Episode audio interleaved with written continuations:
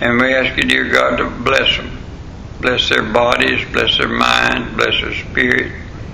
Everything about them, dear God, you can just touch them and they'll be made better. So many people lonely just need your touch, need your care, need to hear from you, dear God. Help us to stay in thy word and stay close. We ask you, dear God, to bless tonight now here as we study thy word together. In Jesus' name we pray. Amen. I've had a, a couple of calls this week asking me to try uh, to explain what's going on. A lot of people don't understand the war that's going over in the Israel. And I'm on, I'm starting to study. I got some things on it I've had for years but I'm very interested in it. Um, and just to show you what I'm talking about before I get into the message tonight, Israel is God's chosen nation. And I don't care who it is, uh, if, if you don't know that Israel is God's chosen nation, and then you don't understand the uh, war that's going on there and the terribleness of it. And, and let me say this that uh, one of the ways that you can know that Jesus is coming back soon is when the whole world goes against that one little nation. And I used to think about how's that going to happen? Well, it's happening right now, even the United States. And uh, that concerns me because uh, as we, as long as we've been a nation, we've honored the Jew, we've honored the Jewish nation. And God says in His Word, I didn't choose you because of your size, or because you was a good people, or because you love God. He said, I chose you because I love you, not because you love me. And He's talking to the nation Israel.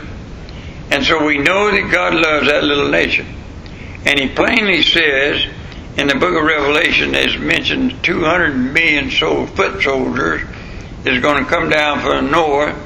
And uh, I, I studied that and invade Israel as a nation. And uh, I studied there's only one nation in the world that has 200 million foot soldiers. That's China. And it's right where God describes it in the book of Revelation that's going to happen. And anyhow, I'm, I'm interested in i have been studied, I've been just a few things about it, but I want to get it all together before I really uh, bring it to your attention. I hope to in at least the next couple of weeks to have it ready. So pray for me as I study that, if you would please. Now, the book of Hebrew, uh, the book of First Peter tonight, uh, chapter two. I instead of reading the chapter, what I'd like to do is just go through uh, verse by verse, a few verses, and bring out some things that I really enjoyed today. I, ble- I pray it'll be a blessing to you.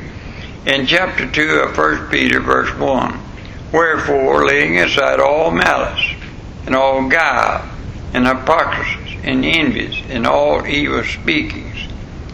As newborn babies desire sincere milk of the word, that you may grow thereby, if so be ye have tasted that the Lord is gracious. Now, in concerning the first few verses, that little word wherefore takes you back to verse 1, or, or chapter 1. And what it's talking about here is newborn babes desire sincere milk of the word, that you may grow thereby. Now, what we're having today in a lot of religious realms is that we're trying to teach baby Christians anything but milk. Now, the Bible uses the Word of God as milk. Notice verse 2. And they're trying to feed the newborn babies in Christ with things. And can I say this to you? You can get a baby that's hungry and you can give them toys to play with. You can get them all kinds of things to play with and do things with, but they're still going to be hungry. They're going to be still desiring the sincere milk of the Word. And I believe that that's what's happening uh, to the world today uh, that these people are getting saved as newborn baby, but then they being led astray and they're not being fed the word of God. But look at verse six now. Wherefore, also it is contained in the scriptures. Behold, I lay in Zion a chief cornerstone, elect, precious, and he that believeth on him shall not be confounded. Now I love that, that verse especially because if you're a Christian tonight, you don't have to be confounded. Because the Bible says we will not be confounded if we are Christians and believe in the Lord Jesus Christ. Now, that takes us back to Isaiah 6, I mean verse 6, wherefore it is contained in the scriptures. That also is a quotation from Isaiah 28 and verse 16. Now, going forward on the next verse, if you would please, verse 7. Verse 7 Unto you, therefore, which believe, he is precious. Talking about Jesus, the chief cornerstone. The stone which the builders disallowed, the same is made the head of the corner. Now, verse 7 makes it plain, in spite of Israel's turning down Jesus, this same Jesus Christ is made the chief cornerstone. Then verse 8, and a stone of stumbling and a rock of offense, even to them which stumble at the word, being disobedient whereunto they were appointed. The Lord Jesus is not a rock of stumbling offense to us who believe, but He is to those who reject God's word. Notice whereunto also they were appointed. This again is the foreknowledge of God. God knew that among Israel and among the masses of people, uh, these would be multitudes who would not confess Him as Savior and would not bow their knee to Him. Now, verse 9 down to verse 11 is where I want to talk for a few minutes tonight. But ye are a chosen generation, a royal priesthood, a holy nation, a peculiar people, that you should show forth the praises of Him who hath called you out of darkness into His marvelous light, which in time past were not a people, but are now the people of God, which had not obtained mercy, but now have obtained mercy. Dear beloved, I beseech you as strangers and pilgrims, abstain from fleshly lusts which war against the soul. Now, taking verse 9 through 11, uh, these three verses, there are seven great marks of Christianity, uh, characteristics of the believer. Number one, somebody says, Can you know who is really saved? I believe you can. If you put them up against the Bible. First of all, a believer, as a believers, we are chosen generation. This means a chosen family. The family of God is an elect family. Now, this does not give us any room for glorifying in self, but uh, this gives us all glory to the Lord. As believers, we're a royal priesthood. In the New Testament, there's no priests as were in the Old Testament under the law. Uh, there and then, there were many priests in Israel who ministered unto the people and meditated uh, for God. But in the New Testament, every believer is a priest. We have no need of another priest. We ourselves can approach God today by the one mediator, Jesus Christ, our great high priest. In other words, every saved person knows the Word of God and we're to give it out to other people. We're priests of God then. Uh, now that don't mean we have to wear a particular clothing or turn our collar backwards or call us priests as some people do. It just simply means that we handle the Word of God. We know the Word of God, we know our Savior. And so we don't need another mediator between God and man. We have one. That's Jesus Christ. Thirdly, as believers, we are a holy nation. Now, every saved person in the grace of God is a holy person, a holy man. This does not mean we're to think of ourselves better than somebody else. The only holiness we have is the imputed holiness and the imputed righteousness of Jesus Christ the Lord. But in Jesus, I am a holy man, and so are you. Now, as believers, we are peculiar people. Did you know in the eyes of the world, we're most peculiar? Paul says we are become fools for Christ's sake. The world has never understood men and women of grace who have the Lord Jesus Christ in the Bible. So don't expect the world to become friendly to you. In 1 John chapter 3 verse 13, marvel not, my brethren, if the world hates you. So we know the world's going to hate a believer that stands for the Word of God. We don't go out of our way to be a peculiar people or to cause trouble.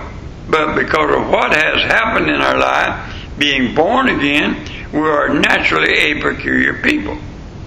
Now, as believers, we are the people of God then.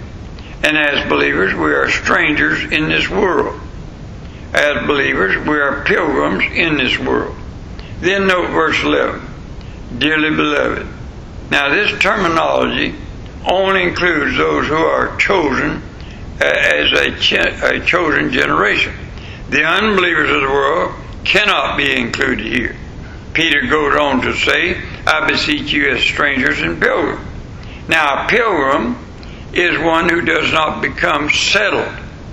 A stranger is one who is looking for a city that has foundation which God built.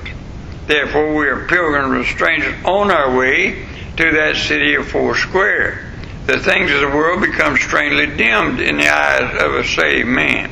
We are not attracted to this world.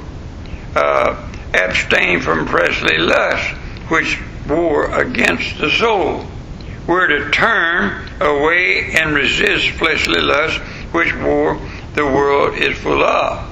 Simply because when you are estranged in fleshly lust, you will not pray, you will not read your Bible, you will not study your Bible as you ought to, nor will you attend God's church fellowship with, uh, with believers when you become attracted by fleshly lust. So fleshly lust war against the soul.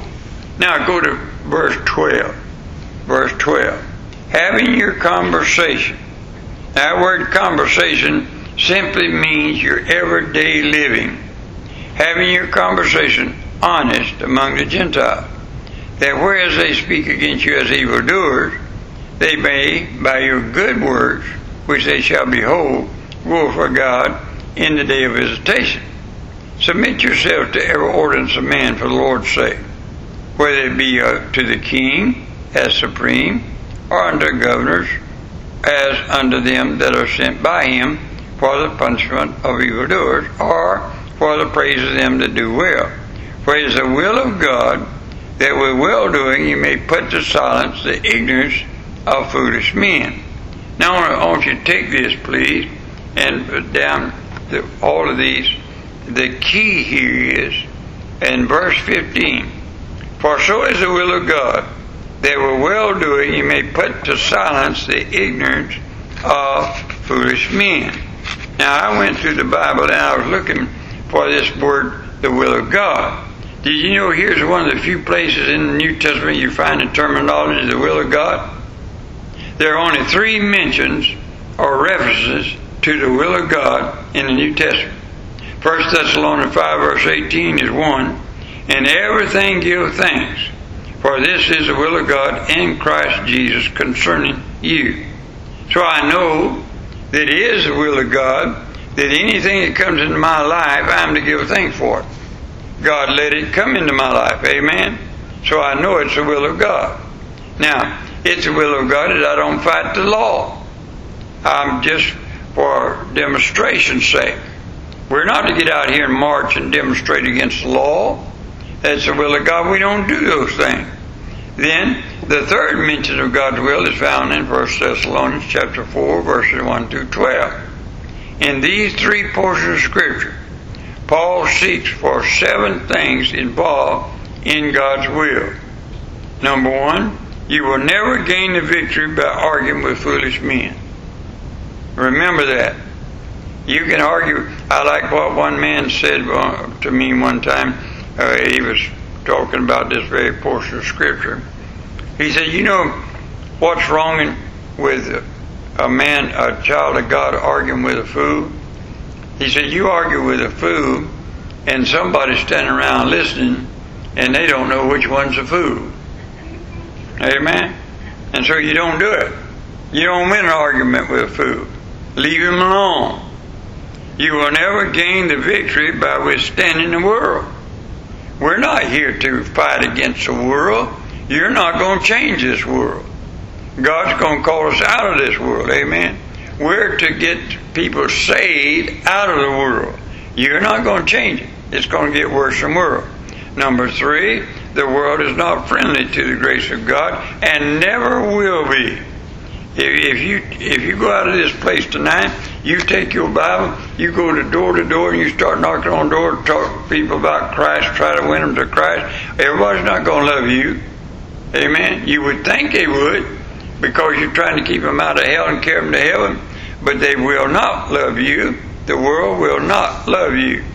The only way you can uh, gain a victory and put to silence the ignorance of foolish men is by a day by day dedication, finding the will of God, and then doing the will of God for your life. Now, verse 16 as free and not using your liberty for a cloak of maliciousness, but as the servants of God.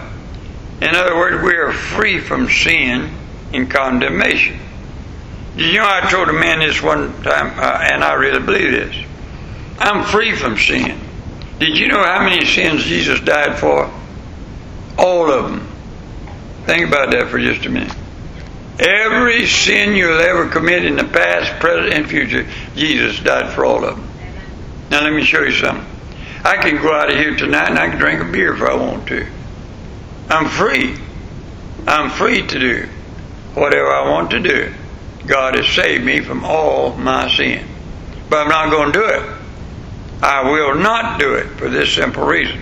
I'm not going to use my freedom of liberality in Christ Jesus to lose my testimony to keep somebody else from coming to Christ. So I keep my body under subjection. I am free from sin, but I'm not going to take advantage of that. And that's what Paul is talking about here.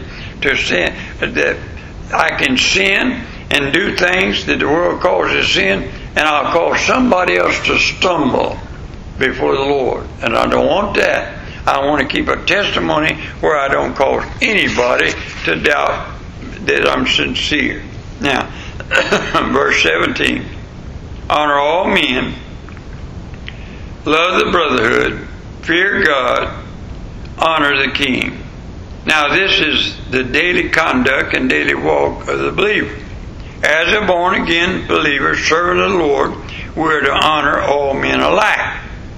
Not to be a respecter of persons. We're to love men's souls, rich or poor, sinners or saints alike. We're to love the brotherhood, those in the family of God. Then we are told to fear God. Now, this is a reverential fear.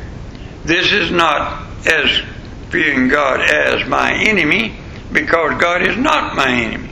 I don't fear God as my enemy. I fear God with holy reverence. So then we are to, told to honor the king and the powers that be, respect, obey man, made Lord, thereby honor the king. Now listen to verse 18. Servant, be subject, uh, be subject to your masters with all fear, not only to the good and gentle, but also to the froward. now, notice that master may not be a considerate or kind person. If he's over you, you are to be in subjection to him in the glory and honor of God. In other words, do it for Jesus' sake. Now, the spirit of rebellion and lawless, uh, God says, avoid that. Now, I want to show you something. verse 23, verse 21, 22, and 23, Christ is our example. Then go notice verse 24. Who his own self bore our sins in his own body on the tree, that we, being dead to sin, should live unto righteousness, by whose stripes you were healed. Now, of course, this is talking about Calvary. Jesus bore mine your sins on the cross. Nobody else can do that. And the only way I can reckon myself dead to sin is through the work of Christ on Calvary. That's past tense. You were healed. Now, notice something, please, and, uh, and I'm through tonight because I want you to see this. The word healing in verse 2 has nothing to do with uh, physical healing of the body, but it has to do with the fact that sin is now paid for. We are now justified because of the substitutionary death and sufferings of Jesus Christ. Now, verse 25. For you were as sheep going astray, but are now returned unto the shepherd and bishop of your soul. Now, in this verse, in both past and my present condition, we're lost. We were lost in sin. Now we're found and saved and sound and saved. Now, the great truth of the vicarious sufferings of Jesus is given to us in verse 21 through 25. In other words, now the Lamb is offered. Now the price is paid. Now the blood is now given. Now the door is thrown open wide. Whosoever will may come. Now here's here's the problem that I'm facing as a preacher today. in fact, I was talking to a man just yesterday, and we got off on this subject of the troubles in America today, and uh, that Biden is our president is causing a lot of it because he's uh, incoherent, I believe. And we were just talking about uh, some of the things that's, uh, that's happening in our country and the laws. And no, it seems like, and what I was talking to him about, I thought in America that we had three governing bodies. We have the Senate, the Congress, and the Supreme Court, and of course the President and he can veto. But it was set up in America where that if somebody went crazy and did crazy things and hurt our nation, another part of our government would override it and keep it. It would keep us all straight. It seems like that somebody's pulled the plug and just said uh, we can't do that anymore, and just letting everything, and nobody's stopping anybody doing anything wrong in government anymore. And we was just talking about that, and I said, you, you know what? But they're still my governor. They're still my president. As much as I don't like him, I'm going to honor the office. I know a lot of preachers, uh, for instance, that uh, necessary. I don't like them as pastors and preachers, but I honor their office. A lot of Christians, I don't like some of the things a lot of Christians do but I honor their faith. They say they belong to Christ. Amen. And so, what we are to do when it comes to human government, I don't like a lot of things. Uh, for instance, uh, uh, when they say abortion, I don't like that. Amen. And and here's what: if our government uh, told my wife that she had to have an abortion, there's a higher law than men's law, and that's God's word. Now I ask you something.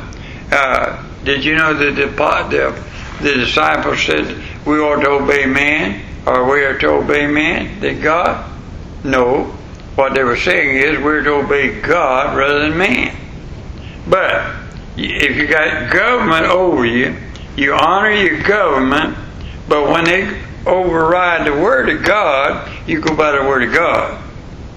And so you stay right with God, but you honor your government. Because without government, we have anarchy and we have confusion. And, and it runs rampant in the street. So God ordained a government, and we're to honor that office. Amen. And that's very plain in that one chapter here we read tonight. And so when somebody goes to talking about, uh, about the government and those in office, remember something. They're there because God let them be there. Amen. And so you got to remember that as much as we disagree with a lot of it. Let's pray. Heavenly Father, we ask you to bless the reading and studying thy word tonight. You're so gracious to us.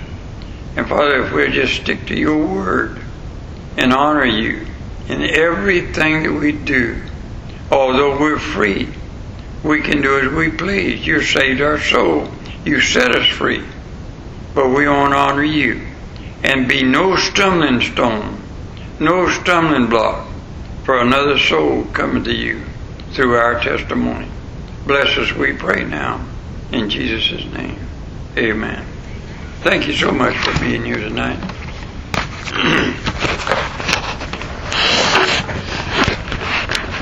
I feel great. I might feel I sound bad, but I don't feel that bad. I ain't going down there.